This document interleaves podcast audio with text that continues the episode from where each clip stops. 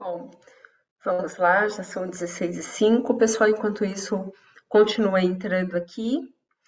É, bom, boa tarde a todos. É um prazer né, estar aqui, é, é estarmos de volta né, em mais uma webinar, uma Webnauper. Então, sejam todos bem-vindos aqui na primeira edição de 2023 da Webnauper de Saúde.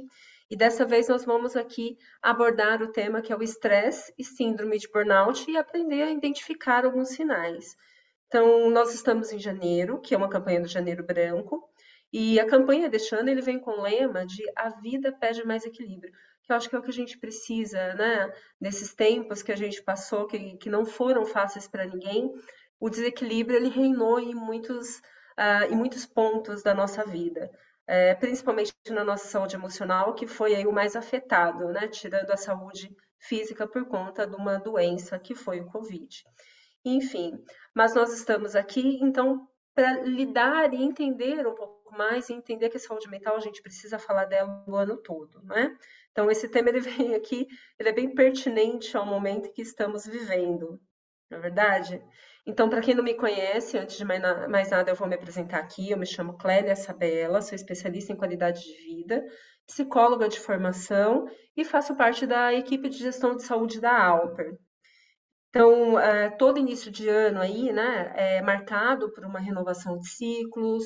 Então, costuma ser um período onde a maioria das pessoas procura alguma forma de ressignificar, reescrever os novos caminhos e planejar aí uma jornada, né? E isso é, é, vem direcionando para todos os âmbitos da nossa vida, sejam ele nos âmbito, no âmbito profissional, financeiro, pessoal, de saúde física, saúde mental.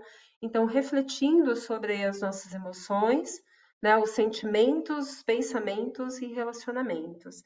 E por falar aí de, de saúde mental, é sempre importante a gente ressaltar que essa cultura ela precisa ser trabalhada o ano todo. Que janeiro ele vem para lembrar a gente de que sim, a gente tem o início do ano, então a gente tem um ano todo aí pela frente, né? Então é o janeiro, que é o início de um ano, e o branco por ser uma tela em branco para a gente ressignificar muitas coisas, pintar uma nova tela e colorir de formas diferentes. Então a gente tem o ano inteiro, né? e as oportunidades elas têm a cada momento. Então vamos entender aí que nada é cristalizado, né? Que tudo tem ali a sua, a, as suas mudanças e vamos nos adequando para ficar mais, mais leve aqui. Então, é, ressaltando né, essa importância que a gente tem que falar da, da, da, saúde mental durante todo o ano, e agora, principalmente, no momento que, que a gente está vivendo aqui, que vem dessa pandemia, onde a gente uh, começou a perceber que a saúde mental se tornou aí uma necessidade, né? E nesse aspecto voltamos ao nosso ponto de partida, que é o nosso tema de hoje, que é o estresse e a síndrome de burnout aqui. Então, para bater um papo aqui junto com a gente, é, com trocas significativas, a gente convida aqui a nossa coordenadora e também psicóloga, Ana Oliveira. Ana, se você quiser se apresentar. Boa tarde, pessoal. Boa tarde a todos. Clélia, muito obrigada aí pelo convite, né, por esse trabalho aqui muito legal que, que a Alper faz. E, bom, a todos, para quem não me conhece, me chamo Ana Paula, assim como a Clélia também trabalha aqui na parte de gestão de saúde da Alper e tenho a formação também voltada à psicologia e atendimentos clínicos também. Bom, então, Ana, seja bem-vinda. Então, para lembrar aqui, né, de todos vocês que estão aqui com a gente agora, hoje, fiquem à vontade para enviar as perguntas aqui pelo chat, dúvidas, relatos aí, tá? Tem o chat aqui, nós vamos ao longo da, daqui da webinar, a gente vai respondendo. Então, vão, vão trazendo perguntas, tá? Acho que é importante perguntar, porque um vai puxando o outro, e as perguntas elas vão trazendo, às vezes, detalhes e pontos que não dá para abordar tudo numa, numa webinar, né? E aí, quando tem esses detalhes que as pessoas vêm e perguntam pontualmente, a gente vai tirando todas essas dúvidas. Eu falo que toda pergunta é uma dúvida a ser sanada. Então, não tenho vergonha de perguntar, pergunte, conte aqui algum relato, tá? Então, voltando aqui, né, para falar aqui, então, voltando ao nosso tema, então não é de hoje que o estresse ele é um problema nas relações de trabalho. Então, atualmente, é, esse excesso, ele pode até mesmo desencadear uma série de outros problemas aí, como a depressão, o transtorno de ansiedade, o estresse e até a síndrome de burnout. Então, o estresse e o burnout, eles são problemas de saúde específicos e apesar de terem sintomas aí semelhantes às duas condições, elas são tratadas e classificadas de maneiras distintas pela Organização Mundial da Saúde, que é a OMS. Então, como o burnout é esse estresse relacionado ao trabalho, as pessoas acabam confundindo e achando que o estresse e o burnout é uma coisa única, né? Ou acaba misturando, não sabe que tem uma diferença, né? Então, é importante a gente falar aqui para entendermos um pouco mais sobre esses dois temas que acabam se confundindo e até as pessoas achando que é a mesma coisa. Vou pedir para a Ana falar um pouquinho para a gente aqui sobre o que é o estresse, né? Ana, você poderia falar um pouco para a gente aí sobre o estresse, como é, como a gente identifica, como podemos aí lidar com ele? Claro. Primeira coisa, eu acho que o ponto que você trouxe principal, né? Acho que tanto hoje a gente está focando aqui em burnout e estresse, mas o como é importante a gente realmente conhecer buscar os profissionais adequados, né? Porque quando a gente mistura, até porque às vezes sintomas são muito parecidos, o sintoma, por exemplo, o estresse, ele é um dos sintomas do burnout, né? E aí às vezes a gente acaba, vamos supor que a gente está falando de uma pessoa com um burnout, a gente acaba tratando o estresse, quando tem algo ali por trás. Então, como é importante a gente ter essa diferenciação. Então, para a gente entender um pouquinho do estresse, eu acho que o, o ponto de partida é a gente estar tá muito acostumado a falar, ah, eu estou muito estressado, fulano é muito estressado, estou numa rotina estressante, tudo mais, e a gente acaba esquecendo, né, a essência do estresse, e o quanto que é, que é importante a gente saber que o estresse, ele é algo inato do ser humano, né, e ele é necessário para a gente, então ele é um mecanismo que o corpo tem quando algo é afetado relacionado à nossa sobrevivência. Então, ele é algo que está voltado para o nosso instinto. Então, ou seja, a gente não ter estresse, não, não sentir os sintomas do estresse, não é saudável também porque ele está relacionado ao nosso instinto de sobrevivência. Então, é mais ou menos assim. É, qualquer demanda que venha, seja interna nossa ou algo social, algo externo, requer que essa pessoa, nós, é, faça um reajuste no padrão de comportamento atual. Então, a gente está em determinado comportamento, surgiu uma demanda de estressora para a gente, e isso faz com que a gente tenha que re, reajustar esse padrão. Então, um exemplo que normalmente eu gosto muito de dar: imagina que você pega o seu carro, ele quebra no lugar que você não conhece, numa rua escura, e de repente você escuta um barulho perto de você. Então, a gente começa já a ter aquela sensação de medo, que é algo que vai mudar. Por quê? Isso é o estresse agindo no nosso corpo para a gente ter essa capacidade de sobrevivência, para a gente ter uma ação e aí, essa demanda que, que gera uma mudança de comportamento. Então, até então, eu estava tranquilo, alguns fatores estressores mudaram e eu começo a mudar o meu comportamento.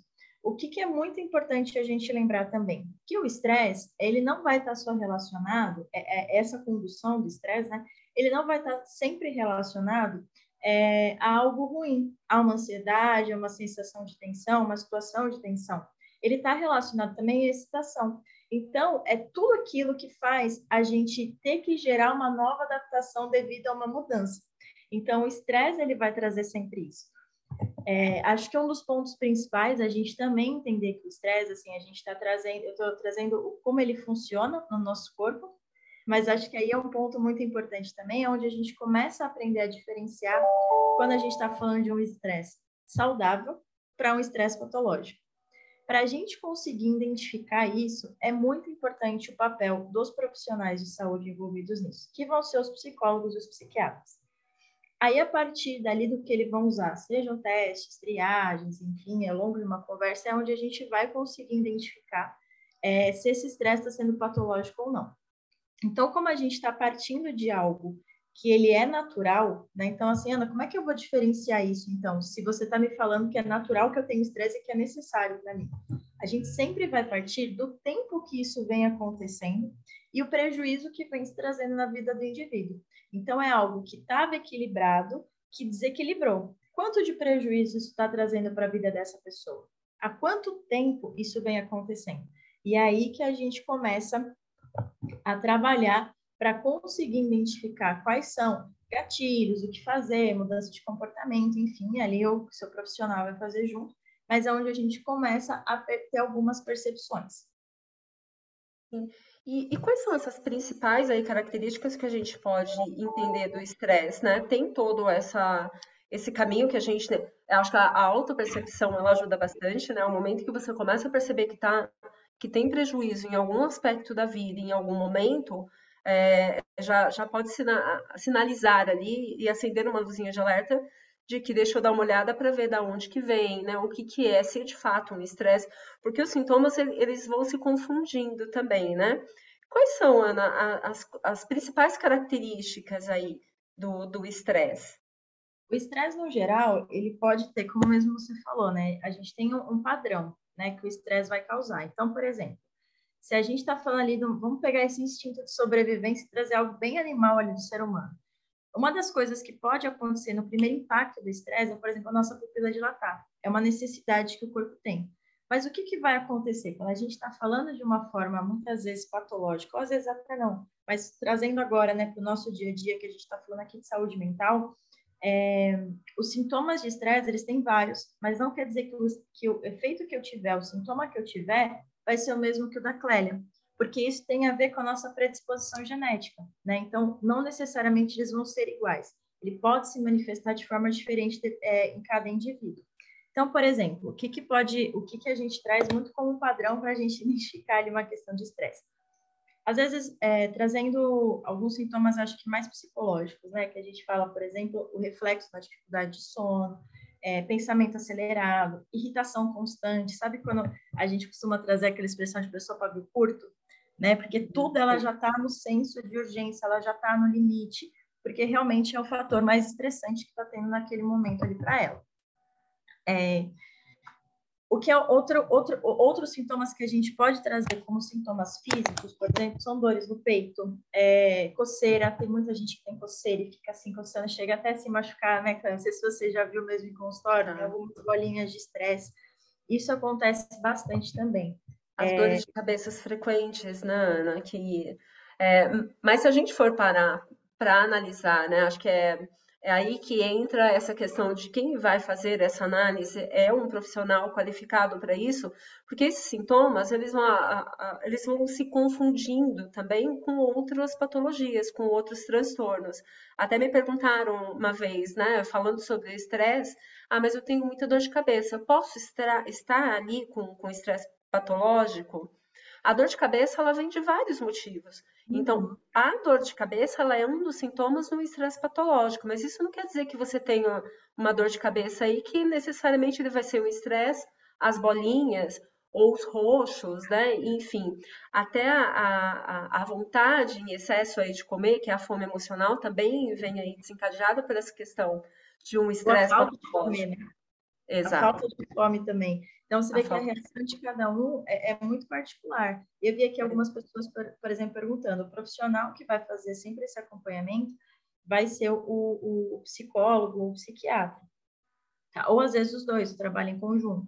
É, o que a gente também costuma falar, daqui a Clara, a gente conversa algumas vezes sobre isso, né? Então, quando a gente está falando de é, de sintomas físicos, é muitas vezes o profissional, vamos supor, se teve um sintoma físico, você vai direto no psicólogo e um, um psiquiatra, eles vão pedir também que você faça um acompanhamento, porque às vezes você pode estar passando por uma situação que está gerando estresse, e questões emocionais a serem resolvidas e tudo bem, mas esse sintoma físico é uma doença, né? Algo que, que precisa ser olhado. Então, alguém comenta aqui, por exemplo, ah, eu tenho dor de cabeça, mas eu sei que eu tenho pressão alta. Ótimo, o estresse pode desencadear? Pode, mas já tem uma pressão ali. Então, a gente também tem que olhar para esse âmbito biológico em si, né? Exatamente. E a investigação ela é muito individual, né? Então tem que passar com, com, com um profissional qualificado, até porque não tem um exame específico que a gente identifique, por exemplo, o estresse ou o burnout ou, ou, qualquer tipo de transtorno, né? Porque quando a gente fala de transtorno, a gente não fala exatamente de uma doença que você já tem ali é, exames, né? É, é, enfim, que você pode fazer para identificar e ter ali um diagnóstico escrito, é, identificado por um exame. Quando a gente fala da saúde mental, é, tem todo um, um, processo que a gente tem que ir por exclusão, porque é, esse diagnóstico é um diagnóstico clínico. Né? Então, o que, que, quer dizer um diagnóstico clínico? Então, a gente vai excluindo algumas possibilidades, a gente vai entendendo outras possibilidades, vai levantando essas hipóteses né, para chegar ali no diagnóstico. Então, cada pessoa ela vai ter ali, é, ah, mas ela vai ter dor de cabeça, ela vai ter isso, ela vai ter aquilo, ela vai ter aquilo outro. Tá, mas uma dor de cabeça, um, né, o burnout, por exemplo, tem a dor de cabeça, o burnout ele tem os problemas gastrointestinais, então é muito parecido com o estresse. O que, que, vai diferenciar uma coisa da outra? Né? Quem vai identificar isso é o profissional junto com aquele paciente. Porque se for tudo direcionado, por exemplo, acho que entrando agora né, no burnout, tudo direcionado para um, um para o trabalho completamente, porque tem que ser necessariamente o burnout identificado todos os sintomas voltado para o trabalho, aí a gente pode levantar essa hipótese de que há um, um, um burnout ali, esses sintomas, a síndrome, por exemplo, e a gente fazendo junto com esse paciente todo esse levantamento desses dados, né? É, é, perfeito. Eu lembro que eu tinha um professor que costumava falar exatamente o que você trouxe quando a gente fala de transtorno. Né? Se você pegar para ler CIDs, por exemplo, de saúde mental, você vai falar assim, nossa, eu tenho. Aí você vai ler ali um dia, meu Deus, eu tenho. Nossa, é de, eu tenho depressão. E você realmente vai se identificando, por quê? Porque é realmente tudo que está no ser humano. É tudo que a gente tem, mas ele tá, aí ele usava essas pessoas, ele está transtornado. Ou seja, ele está fora de desequilíbrio. Então, é algo que a gente tem que desequilibrou. E por isso que é considerado um transtorno. Né? Então, assim, algo que, que é, é muita, tem muita discussão né, para a gente saber o que é normal, o que não é, o que é loucura, o que não é. Dentro da psicologia existe muito isso porque justamente é muito difícil você conseguir diferenciar, porque é algo que é inato nosso. Né? Então, como, assim como o estresse, outras, outros transtornos também, por exemplo, ah, eu estou ansioso porque eu tive um período de ansiedade. Não, às vezes está passando por um momento. Né? Então, tudo isso precisa ser avaliado com muito cuidado com os profissionais. Essa é, questão... E tanto o estresse... Ah, desculpa. Pode falar. Não, não, ah, não. E tanto o estresse quanto a ansiedade, né, eles são inatos ao ser humano. E a gente precisa, né, para a nossa autossobrevivência. Então, o estresse é quando a gente está é, sendo colocado a um, a um, ambiente estressor, né? E como que o nosso corpo está reagindo, reagindo em relação àquilo. E a, e a, ansiedade também, quando, quando, a gente traz essa questão da saúde mental, né, a gente também tem que, que colocar as nossas questões emocionais, que nós vivemos num corpo único, né, que não tenha a separação do corpo da Ana, saúde mental da Ana e a saúde física separados de um corpo. Nós temos um corpo único, que a gente tem a nossa parte física, fisiológica, metabólica e tem a questão emocional, né? A saúde emocional que está tudo dentro de um corpo único. E um vai passando pelo outro.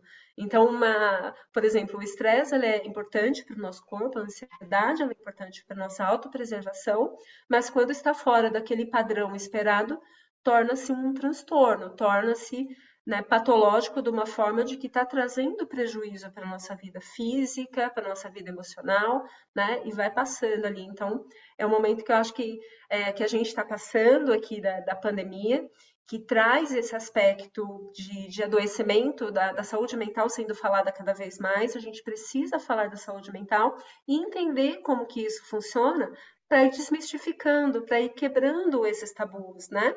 E, e, entendendo que cada pessoa ela vai ter uns sintomas diferentes do outro, às vezes com o mesmo diagnóstico, com sintomas diferentes. Né? Porque cada um de nós, nós somos indivíduos, né, Ana? Nós temos ali, a gente internaliza a vida de forma diferente uma da outra, né? Tem uma história, né? E eu acho que isso tem que ser considerado também. É, eu acho que em relação ao estresse, assim, para a gente, assim, entendendo e, e, fechando esse ciclo, né, em relação a ele, é, eu acho que é interessante, dentro ainda das características, quando a gente fala, tá? É, retomando ali que a gente estava falando, né? O estresse, ele vai ter algumas fases, né? Então, a gente, vamos, vamos colocar aqui como se fosse uma historinha, né? De uma pessoa que, que, que naquele primeiro sofreu ali um, um, é, um contato com estresse. Né? Então, vai ter todas aquelas mudanças, a gente está falando de mudanças fisiológicas também. Né? Então, eu falei, por exemplo, esse, a, pupila dilatada, aumento da frequência cardíaca e tudo mais. Então, nesse primeiro momento, o estresse é separado em três fases, tá? que a gente costuma falar. Então, a primeira fase que a gente fala é a fase de alerta. Então, ou seja, a fase de alerta, vamos voltar lá, essa questão bem instintiva, bem, bem animal ali, né, do, do homem, então, é onde a gente começa a ter as mudanças corporais para tentar me adaptar. Então, pensa que eu estou aqui, sofri um estímulo estressor, falei, agora eu preciso é, começar a me adaptar no, corporalmente falando, né, para me adaptar a isso. Quando, é, quando, é nesse momento onde ele vai identificar a necessidade dessa adaptação interna. Então, aí nessa primeira fase que a gente fala, que a gente acaba tendo duas mini fases dentro dela. A primeira delas, a primeira delas seria essa primeira fase de choque, que é esse primeiro contato com esse estímulo estressor, que é onde tem essas, essas características que eu falei para vocês. Frequência cardíaca, a pressão, é, a pressão é, costuma também alterar, assim como a frequência cardíaca. Essa dilatação da pupila que eu tinha falado para vocês também. E aí a fase que acontece ainda dentro dessa fase de alerta, que é quando esse estímulo permanecendo, ele começa a manter esse esforço adaptativo. Então, ou seja, a frequência cardíaca mantém, pressão alterada mantém, dilatação da pupila mantém. Por quê? Porque eu tive o primeiro contato, mas eu estou tendo essa fase que a gente chama de contra-choque. Então, eu estou me adaptando a essa primeira fase. Vamos manter, então, que essa pessoa sofreu esse primeiro estímulo e que, essa fa e que esse estímulo estressor ainda permanece na vida dela. Tá? Então, aí ela vai entrar numa fase de resistência, que é onde o corpo luta para começar a diminuir os sintomas que foram causados inicialmente por conta dessa, dessa, dessa demanda estressora que apareceu. Então, assim, ela pensa, tive a primeira fase, meu corpo se adaptou, agora essa isso, tá, esse estresse está permanecendo, então preciso começar a criar resistência. E é quando eu começo a lutar contra esses sintomas. Tudo isso fisiológica, mentalmente acontecendo. Quando esse mesmo estímulo ainda permanece, a gente entra na fase que a gente chama de exaustão, que é o que, que acontece? É quando é, é, houve algum tipo de, algumas falhas ou uma falha nesse processo de adaptação. E é onde eu começo a ter, talvez, aí os reflexos emocionais. Aqui é quando esse estímulo estressor ele permanece, eu não consegui me adaptar totalmente a isso, e isso pode gerar diversas doenças psicossomáticas. Aqui a gente está falando, por exemplo, de pessoas que podem ter um infarto devido a um estresse. Né? A gente está falando de pessoas que começam a entrar no estresse patológico. Então, a gente está falando de é, algumas doenças que podem acontecer devido a um estímulo estressor. Isso a gente pode deixar tanto que se você quiser olhar para trás ali na história, né, a gente bem pré-histórico mesmo na sobrevivência, como a gente consegue trazer também para nossa realidade, né? Então, quando eu começo a ter aquele estresse, aquele estresse se torna cotidiano, aí eu tenho que tomar cuidado para não chegar nessa fase de exaustão, né? E aí é o que a gente aos pouquinhos aqui vai falando, né, que são os cuidados que a gente pode ter em relação a isso. Exatamente. Ana, e que, o que, que você acha, da, qual é a sua visão, na verdade, do, do cenário aí de saúde mental no Brasil, que eu acho que é importante a gente trazer, até por início aí, né, de ano, e falando também dessas questões que são tão importantes e identificadas, né?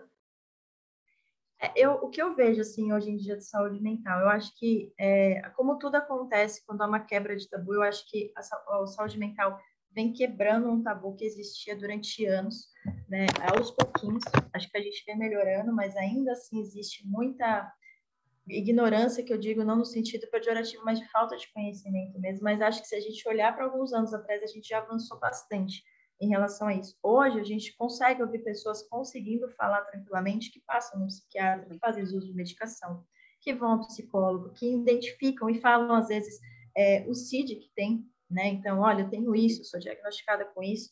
E eu acho que é muito legal e a gente pode ver o quanto que a gente fez, por exemplo, aqui mesmo dentro da Alta, de palestra mesmo em relação à saúde mental. Então, é um tema que vem crescendo e eu fico muito feliz quando eu vejo a gente podendo falar, por exemplo, de burnout dentro de empresas né? Isso é isso é, mostra essa quebra de tabu. Mas como eu acho que tudo que foi que é quebrado, né, que tem muito aquela aquele segredo de não falar, a gente também vai para o extremo. E a gente tem que tomar muito cuidado para não banalizar. Né? Então a gente escuta muito falar de burnout, muito falar de depressão, muito falar de estresse, de ansiedade, mas a gente tem que tomar cuidado para isso não banalizar e ainda assim manter o quanto isso é sério como um assunto, o quanto é importante o tratamento e o tratamento correto.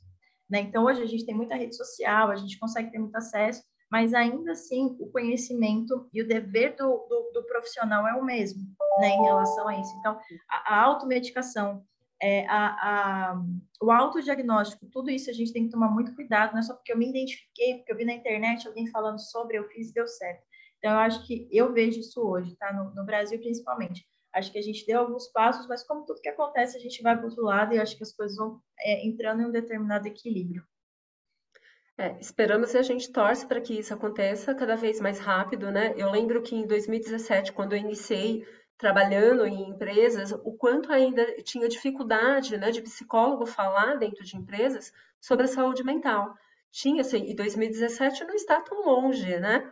Então, a gente tem aí, num curto período de tempo, é uma, acho que falando bastante, né, quebrando um pouco esse tabu, desmistificando que a saúde mental ela não é tão importante e ela é tão importante quanto a saúde física, a gente precisa falar e precisa ir desmistificando, né? E eu acho que a informação, ela traz aí a, a psicoeducação, né? É, a gente precisa ir cada vez mais introduzindo no ambiente de trabalho uhum. para saber que ah, é, a gente não, não pode estigmatizar, né? Falar, ah, aquela pessoa que está andando ali, sei lá, ah, essa daí é que tem burnout, essa daí é que tem estresse, essa daí é que tem depressão. Então você estigmatiza a pessoa de uma forma em que ela acaba ficando com vergonha e com medo também do tratamento, porque vai ter essa exposição, né? Então a gente precisa cuidar ali é, da, da, saúde como um todo e também cuidar daquilo que a gente fala, daquela forma que a gente olha. Então, quanto mais informação, a gente vai desmistificando isso. Ninguém tem vergonha de, quando quebra um pé, procurar um ortopedista, né? Mas tem vergonha quando está adoecido mentalmente, procurar é, um psiquiatra ou um psicólogo. Então, isso precisa ser quebrado. Precisa entender que a saúde física e a saúde mental andam junto, as psicossomatizações elas existem, né? Então a gente está doente fisicamente, a gente pode adoecer mentalmente, e a gente está doente mentalmente pode adoecer fisicamente, porque nós moramos num corpo que a gente precisa cuidar, né? É uma casa que ela tem ali o encanamento, a questão de água e luz, as paredes que precisam ser pintadas. Então a gente precisa ir cuidando. Se você não cuida de uma coisa, né, vai acontecer de ir deteriorando outra. Então a gente precisa cuidar do nosso corpo como um todo né, Ana? Não, Tem bastante eu... pessoal falando bastante aqui, ó. Tem, o pessoal está super participando, estava vendo aqui algumas perguntas. É, acho que a gente pode seguir, talvez, né, falando um pouquinho aqui ainda do burnout, que talvez tire algumas dúvidas e a gente vai puxando aqui, tá bom? Exatamente. Acho que aproveitando aqui alguma, alguns pontos que você trouxe, né, e acho que é um, um momento aqui de bastante dúvida que o pessoal está trazendo. Hoje, o que, que você né, entende que, que, que é o burnout, né? Se a gente for trazer de uma forma resumida, o que, que ele seria? É, é interessante, né, Ana? Muitas pessoas ainda não sabem o que é o burnout. O burnout ele já existe essa palavra, né? O burnout que é queimar-se na tradução ao pé da letra, queimar-se por completo. Isso em 2000 e, é, em 2000, 1970, mais ou menos, um psicanalista, é, o Fraudenberg, ele vem identificando com os profissionais de saúde um estresse voltado a esse trabalho, né? E ele começa a estudar sobre isso e ele faz essa nomenclatura, né? Ele quem nomeia ali fala do burnout. Na verdade, o burnout é um transtorno que se desenvolve gradualmente aí por conta desses desajustes entre o trabalho e o indivíduo, né? Que acaba afetando aí homens e mulheres que vivem situações de estresse constante prolongado no ambiente de trabalho. Então, a segunda é a Associação Nacional de Medicina do Trabalho, os sintomas necessariamente têm que estar relacionados aí ao trabalho. Então, o burnout ele foi recentemente incorporado ao Código Internacional de Doenças aí no CID, isso no ano passado, em 2000, a partir de janeiro do ano passado de 2022, né, é, no CID-11. Então, o burnout ele é considerado hoje a partir do ano passado, está dentro do CID considerado uma doença ocupacional. Né? Porém, já existe, o burnout ele já é reconhecido é, pela Organização Pan-Americana, que é o, o OPAS, e o Ministério da Saúde do Brasil aqui, eles já incluíram o burnout como uma doença ocupacional desde 2000. Então, o burnout não é uma doença nova, né? A síndrome de burnout aí, ela foi definida pela OMS resultante desse estresse crônico associado ao, lugar, ao local de trabalho que não foi adequadamente administrado. Então, a, quando a gente fala, parece que é algo novo, né? Que surgiu ali na pandemia. Olha o tempo que já que acontece, né? E já, já, já vem sendo estudado com outros nomes também, né?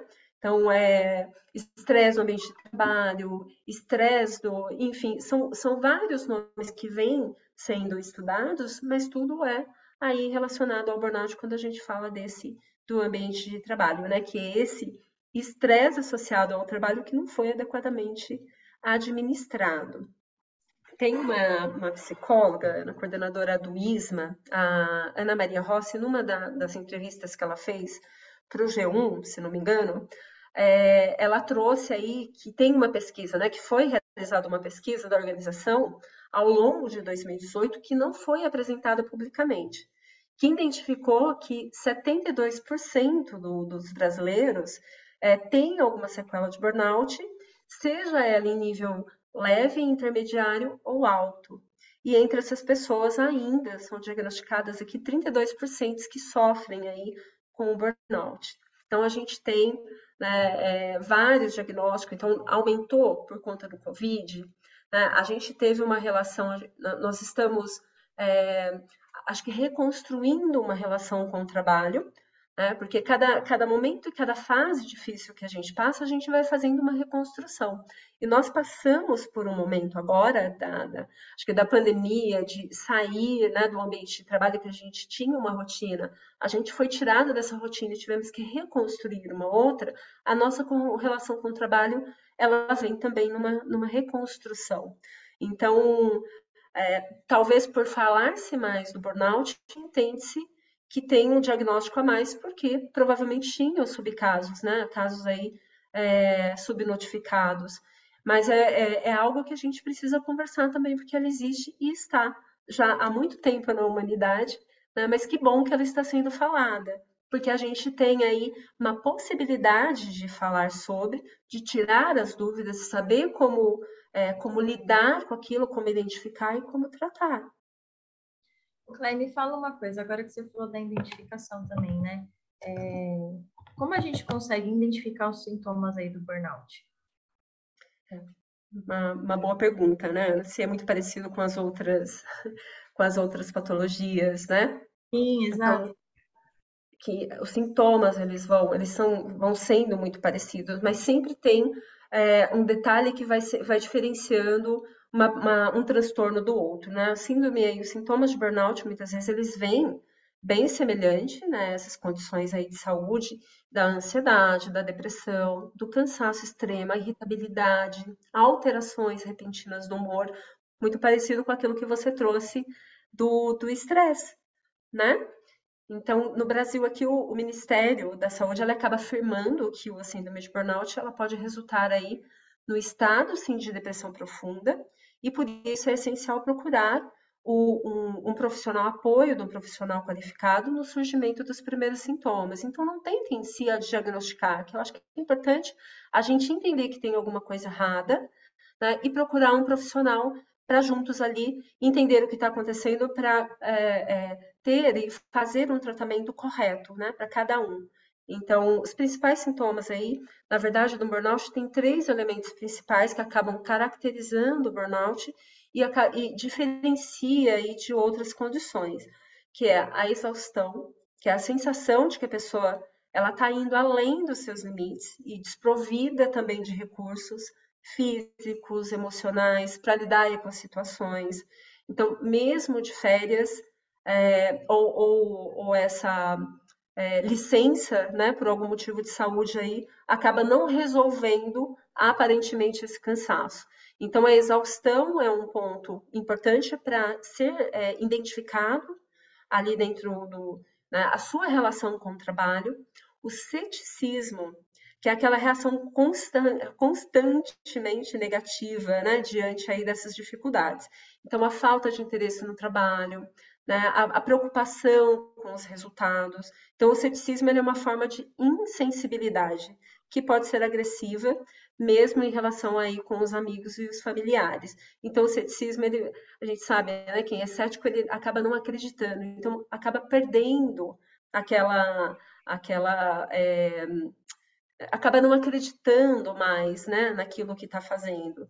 Então, e a ineficácia que, se vocês perceberam, uma coisa vai ligando a outra, que é a sensação de incompetência, que ocorre quando a pessoa se sente aí desqualificada, pouco reconhecida, improdutiva, né, começa a duvidar do próprio trabalho. Então, esses três pontos, eles são importantes na identificação aí do burnout. Então, a exaustão, o ceticismo e a ineficácia são esses três pontos importantes que acabam diferenciando de um transtorno é, outro, né, qualquer outro transtorno, inclusive do estresse. Lembrando que o estresse ele não é um transtorno, tá? tá? É, ele pode levar, é uma porta de entrada para um adoecimento, né? Mas quando a gente fala do estresse relacionado ao trabalho, entende-se que estamos falando do burnout. Clélia, achei que você falou uma, coisa, uma, uma, das coisas muito interessantes, né? Quando a gente fala sobre essas características aí do burnout, né? É, ele está muito, como a gente tem um sintoma muito parecido com outras, então, assim, o burnout está muito relacionado à causa, né? Da onde é que vem? E o que que causa? Né? O que que pode? Como é que eu posso prevenir isso? Então, às vezes, a gente está falando com pessoas aqui hoje que tem, sei lá, que são líderes, né? Que são gestores, e o cuidado que muitas vezes a gente tem que ter dentro disso é, é a gente sempre identificar e ter, por exemplo, metas que são realistas. O quanto é importante feedbacks constantes. Tem gente que, que precisa, né? A orientação é importante. Então, assim, como é que eu posso cuidar da minha equipe? Assim, então, essa aquela meta tem que ser atingível, o horário de trabalho tem que ser adequado. A gente sabe que, putz, às vezes faltou, precisou, teve uma emergência, acontece, mas isso tem que ser uma exceção, né? Isso não pode ser regra. Então, então é muito interessante, acho que isso que você trouxe de é, o, você falou dos sintomas, né, que isso pode levar a uma depressão profunda, um estresse e tudo mais, a ansiedade também, a desqualificação, quanto também interfere no autoestima, mas que ele, o burnout, ele, ele vem de uma causa, né, e que quais são essas causas? Aí a gente volta para dentro do lugar, e eu acho que é muito importante também lembrar que a gente não está falando só, que eu acho que tem que ter um cuidado, né, quando a gente fala do burnout, quando a gente fala, é, parece que a gente está falando só da empresa, né? Que existe sempre um responsável por aquilo. Mas a gente também tem que entender que o burnout, pessoas autônomas também têm. Então, a própria pessoa muitas vezes está focada ali no resultado, numa busca, e ela vai atrás daquilo. E ela tem um, um, uma, um período de muita produtividade, depois aquilo perdeu significado, né? Então, isso, isso pode acontecer em ambos os lugares, né?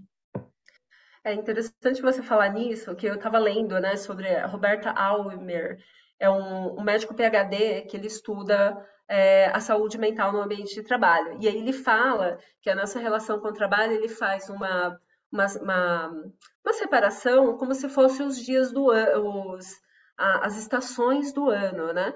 Que é o outono, o inverno, o verão, a primavera.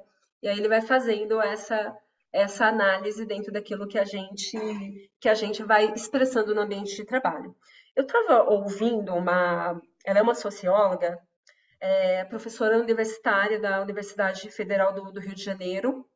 É, Elisa Isilda, não vou me recordar o nome dela agora. Aí ela fala muito dessa questão do burnout e ela traz um aspecto sobre o trabalho muito interessante, porque ela fala assim que há séculos e séculos as formigas e as abelhas trabalham da mesma forma, né? Então elas têm aquele aquele trabalho sempre da mesma forma. Então, é, para a gente, e nós seres humanos, a gente vem ressignificando o trabalho ao longo da, da humanidade.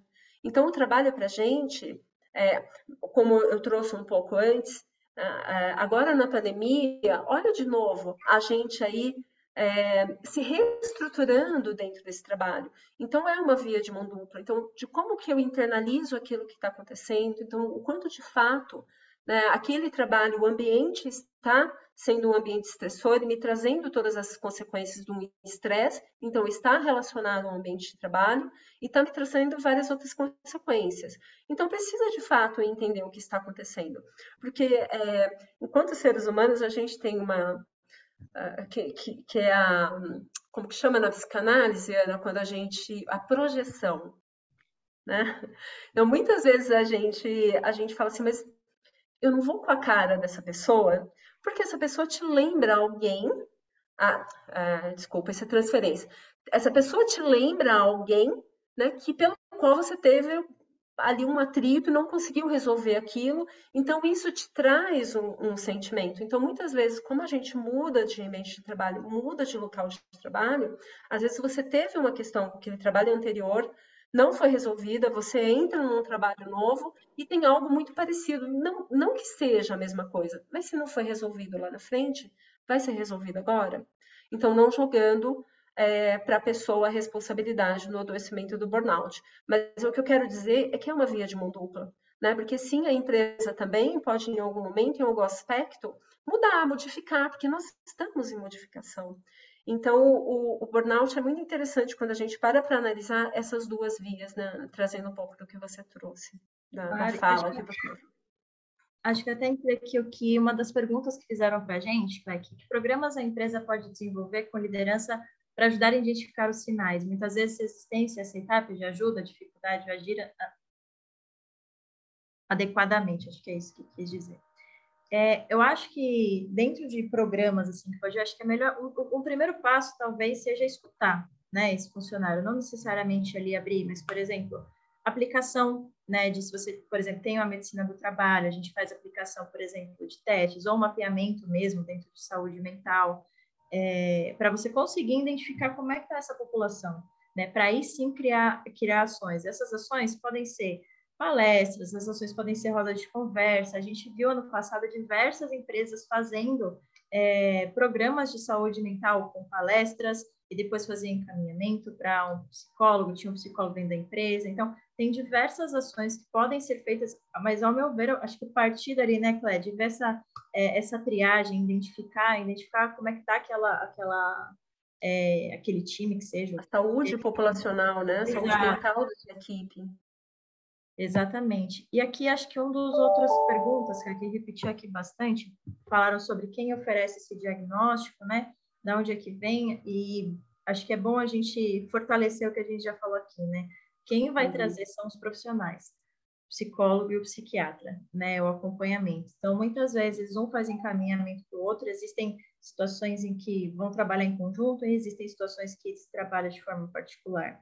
Mas quem vai oferecer são sempre esses, né, Cléber? Exatamente.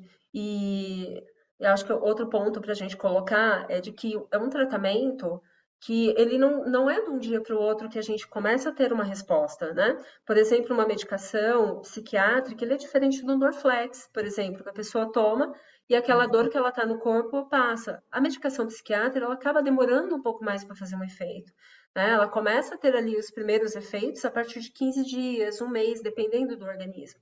Então, quando a gente fala de um tratamento de saúde mental, de, de transtornos, falando também do burnout, né, falando da questão medicamentosa, demora um pouco para começar a ter ali a, a, esses efeitos. E a psicoterapia também, porque a psicoterapia ela traz um autoconhecimento, né? E muitas vezes a gente não quer olhar aquilo que se trouxe tanta angústia, tanto medo, né? Tanta tristeza e tanto sofrimento, a gente quer fechar a nossa caixinha. Então, vai demorar, tem pessoas que demoram um pouquinho mais para abrir essa caixinha, né, para começar a organizar as coisas ali dentro, né? Uma amiga ela definir um tempo, né, Clé? Não dá para a gente definir, não dá para a gente definir um tempo de tratamento. Não dá para definir um volta tempo. Volta nessa, nessa questão individual, porque alguém, até alguém perguntou aqui sobre uma questão de NSS, né? Qual a estabilidade, essa parte, qual é, qual é a estabilidade do empregado, conseguir o prazo isso tudo muitas vezes vai ter junto com o profissional. Às vezes eles colocam como prazo indeterminado, que realmente não dá para a gente é, classificar. E eu acho que isso está de forma biológica, né, Clélia? Se a gente fala, por exemplo, de alguém que teve uma, uma fratura física, né? Não é muito a minha área, estou entrando numa área de outros profissionais, mas eu entendo também que recuperação depende muito do processo de cada um. Né? A gente coloca alguns períodos, mas não quer dizer que vão se cumprir dentro daquilo, né? Exatamente nós estamos falando de seres humanos. A gente muda cada conversa, né? E, e, o nosso corpo também. Então a gente não tem como falar, olha, a gente vai ficar boa ou você, vou te dar um, um diagnóstico que vai ter um início, um, um, um começo, início, um fim, dentro de dois meses. Não tem, tem sim as estimativas, mas não dá para a gente cravar ali de que de fato, exatamente naquele período, é, por isso que tem as reanálises, né? Naquele período é, você vai estar de volta, enfim, trabalhando ou não. Não sei se eu respondi a pergunta aqui, Ana. Sim, sim, acho que sim. É, eu tô meio perdido com as perguntas, porque li bastante, né? Não, fica tranquila que eu estou acompanhando aqui. O Célio fez uma pergunta que é relacionada ao material. A gente não tem um material de apoio para isso, mas essa, essa fica gravado, tá? A gente tem um canal no YouTube que chama Webinauper, essa palestra fica gravada lá. Um, perguntaram aqui também, Clé, a, acho que foi Jaqueline. Ela perguntou a diferença, né, da, do transtorno de ansiedade generalizada e do burnout. Né? Como que a gente vai diferenciar isso? Você quer responder? Pode ser.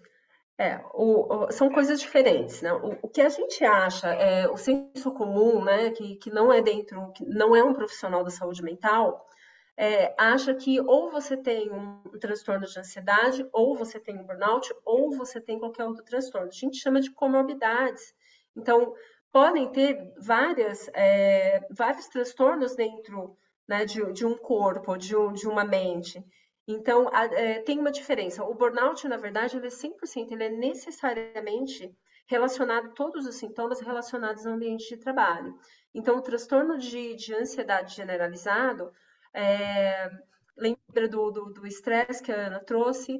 Então, o estresse, nosso corpo, ele tem a, a gente precisa do estresse para sobreviver, como a gente precisa da ansiedade para sobreviver. A ansiedade também ela tem a pupila dilatada, né? A gente tem ali é, o aumento do batimento cardíaco, a sudorese, né? a hiperventilação, então, que tem a, aquela respiração mais curta, trazendo vários outros, vários outros sintomas ali, é, e não necessariamente é, que, que, que, é um burnout. Mas se você tiver esses sintomas, tudo relacionado ao ambiente de trabalho, a gente levanta-se a possibilidade de que pode ser um, um, um, um, transtorno de ansiedade dentro de uma síndrome de burnout. Então, é por isso que é, que é importante procurar ajuda de um profissional para entender de fato, né, se é o burnout, se é a, o transtorno de ansiedade generalizado, ou se você tem um transtorno de ansiedade generalizado junto com burnout. Exatamente. Você quer complementar? Não, concordo com você. Eu acho que o caminho é esse mesmo e acho, assim, voltar àquela questão de causa, né? É, e o quanto um pode acabar, por exemplo, o quanto o burnout também não pode acabar despertando, né? É, alguns outros transtornos, como você falou inicialmente. É, algumas. Inclusive a depressão, né? Exato, exatamente. A Cristiane fez aqui um comentário, né, que a gente não pode entender como normal surgir gastrite, bruxismo, outros sintomas físicos derivados.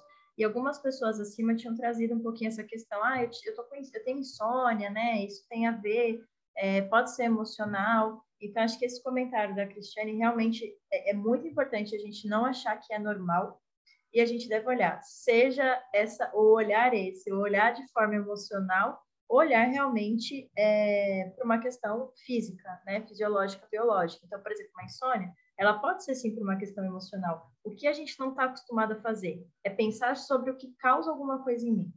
Né? Então, assim, todo o fluxo que acontece é sempre um pensamento que foi gerado, que gerou um sentimento, que gerou uma ação mas a gente não é educado a pensar sobre, desculpa, a pensar sobre o que a gente está pensando, por exemplo. Né? Então, se a gente, às vezes, vem um gatilho, bem na hora que eu vou dormir, e eu não percebo o que está acontecendo.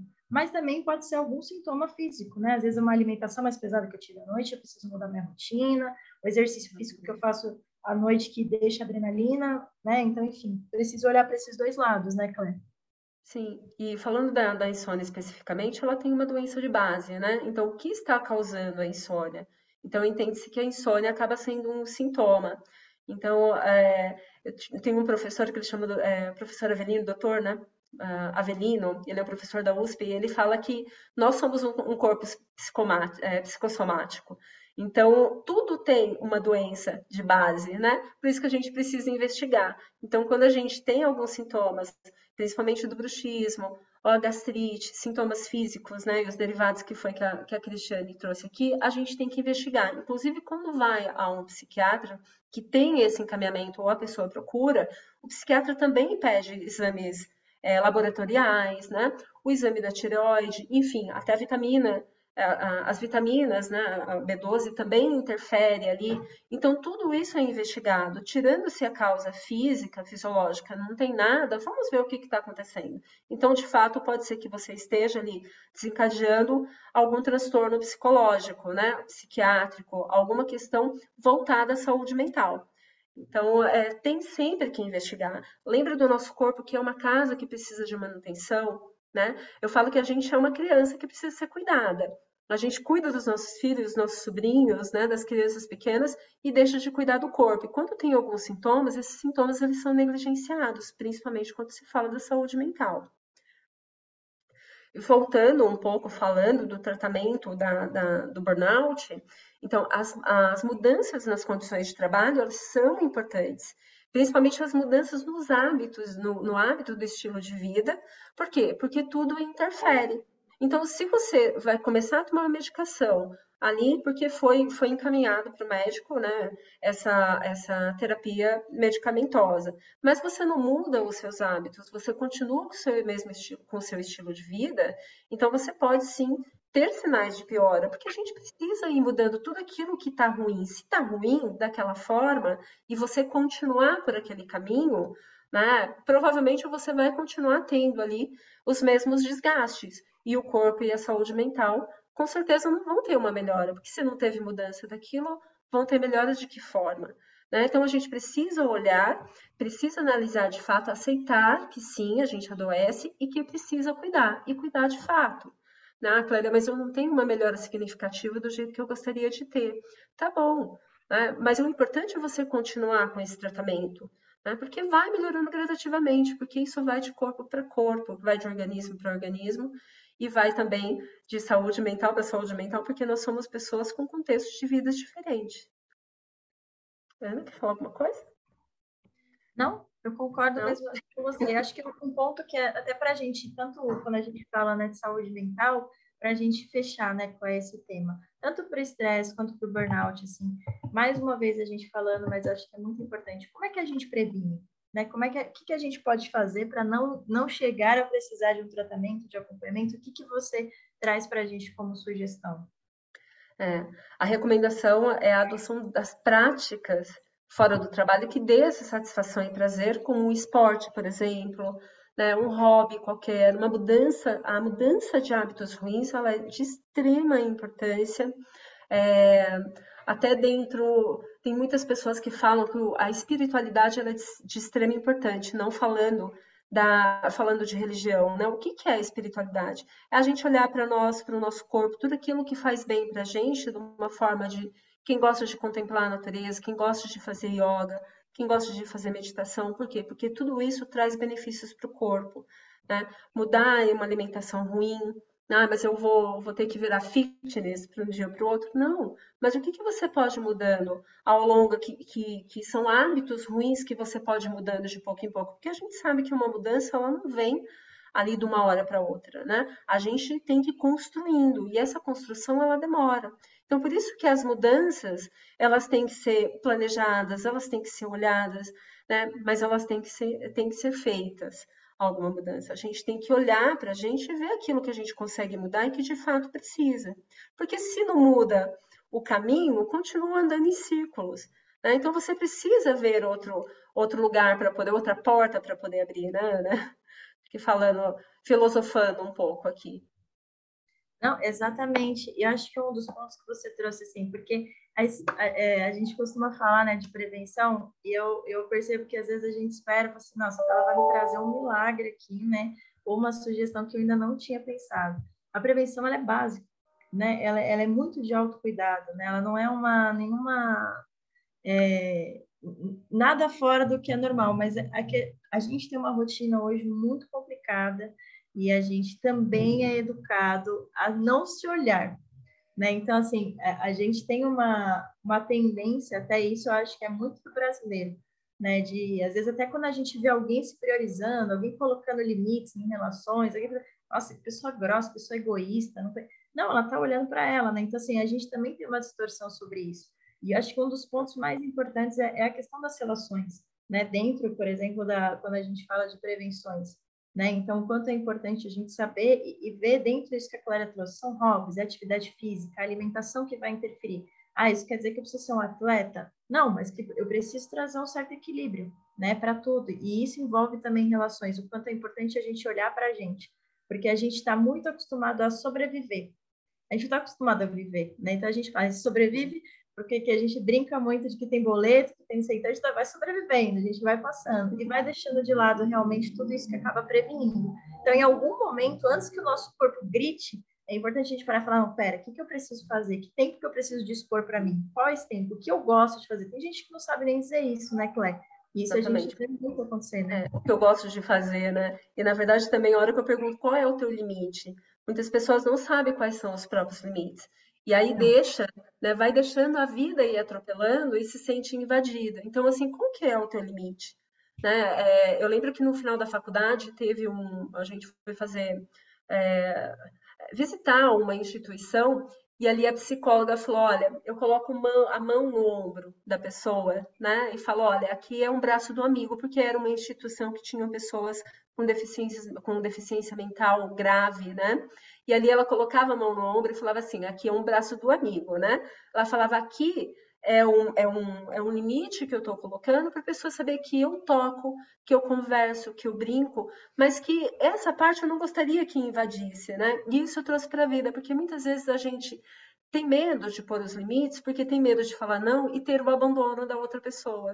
Né? Até como a gente trouxe, né, acho que ontem numa conversa, é, mas tá bom, o quanto essa pessoa está te prejudicando, se você perder, será que vai ser tão ruim assim?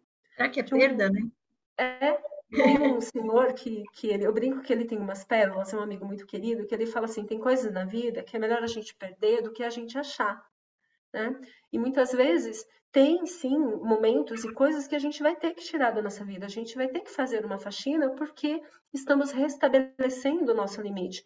E a gente saber quais são os nossos limites, né? a gente também estabelece o nosso cuidado, em que momento que eu preciso de ajuda, né? O autoconhecimento, que é eu estou precisando de ajuda. Então, ter esse reconhecimento é uma parte importante que a gente precisa ir desenvolvendo, né? E conversando sobre saúde mental, a gente vai falando bastante sobre isso e vai refletindo. Provavelmente vocês que estão ouvindo aqui, vendo a Webnauper, né, vão sair de uma forma diferente. Ah, mas eu não gostei, tá bom, mas tem isso daqui que eu gostei. Ah, isso daqui eu gostei. Então eu vou ver se eu consigo mudar ou refletir. Então, as reflexões, elas são muito importantes. O pessoal, olha, acho que não deu para responder tudo aqui. É, falando do Mindfulness, é atenção plena, ajuda bastante. Demais, né? Que a atenção plena é você ter atenção sobre tudo aquilo que está acontecendo com você. Então, de fato, é a gente parar para pensar o que o nosso corpo está sentindo. Então, vocês têm pés, né? Que agora provavelmente já devem ter mexido aí os dedinhos tem pernas, tem um corpo, tem uma coluna. Então pare, olhe, né? Começam a se olhar para ver se precisam de cuidado ou não. Tem momento que a gente está bem, mas tem momento que a gente vai precisar procurar um profissional. Perfeito, Claire. Acho que é, é isso mesmo, assim, é... E, e, lembrar também que a busca do profissional não precisa só ter, né, quando eu estou no meu auge, né? Então, por isso que acho que você comentou um ponto aí de... É, que é muito importante, que é esse autoconhecimento o quanto a é. gente precisa realmente, porque se eu não me conheço, eu vou extrapolando os meus limites, né? nem o dos outros, né? E acho que aqui colocaram sobre ela disponibilizar a gravação, sim, depois ela vai ser disponibilizada, tá? Ah, bom, pessoal, obrigada então, agradeço a todos aqui. Ana, agradeço por você ter participado aqui com a gente, ah, foi importantíssimo. É, obrigada a todos. Vai ficar disponível lá no, no na web, na, na, no YouTube do, da Alper. Tá? Então, pessoal, obrigada aí, viu, mais uma vez. Obrigada. Muito obrigada, Obrigada a todo mundo, gente. Ótima tarde para todos. Beijo. tchau. tchau. tchau.